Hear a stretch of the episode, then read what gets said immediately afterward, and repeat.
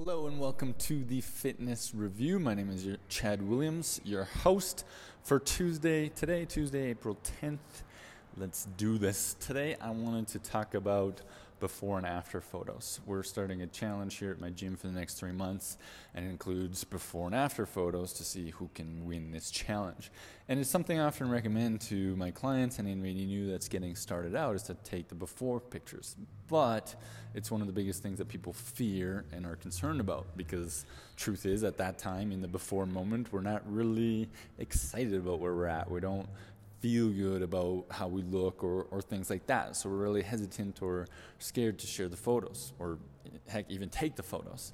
Uh, maybe for ourselves, we don't even want to look at it. Now, the thing I like to say is that the before photos aren't for now. They're for three months from now, from six months from now, for a year from now. They're for the comparison between this point and your after photos and a lot of times when I've had clients that didn't do the before photos, they get to the after photos or the you know some stage where they've seen changes and they actually have regret. They wish they did it because they obviously feel different in their body. They can you know feel or see or, or experience the, the changes in their clothes and how it fits, but now they don't have this photo record to, record to really see. I'm sure you have some photo with your family at the the wedding or the night out or like something like that that's random, but it's not quite the same as like a legit before and after photo.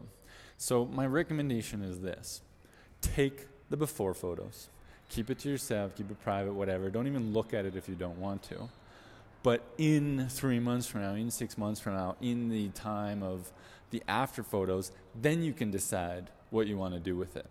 Whether you want to look at it, whether you want to compare it, whether you want to publish it, things like that decide at the after stage because you're going to have a much different mindset, you're going to have a much different experience, and probably a different feeling about your body.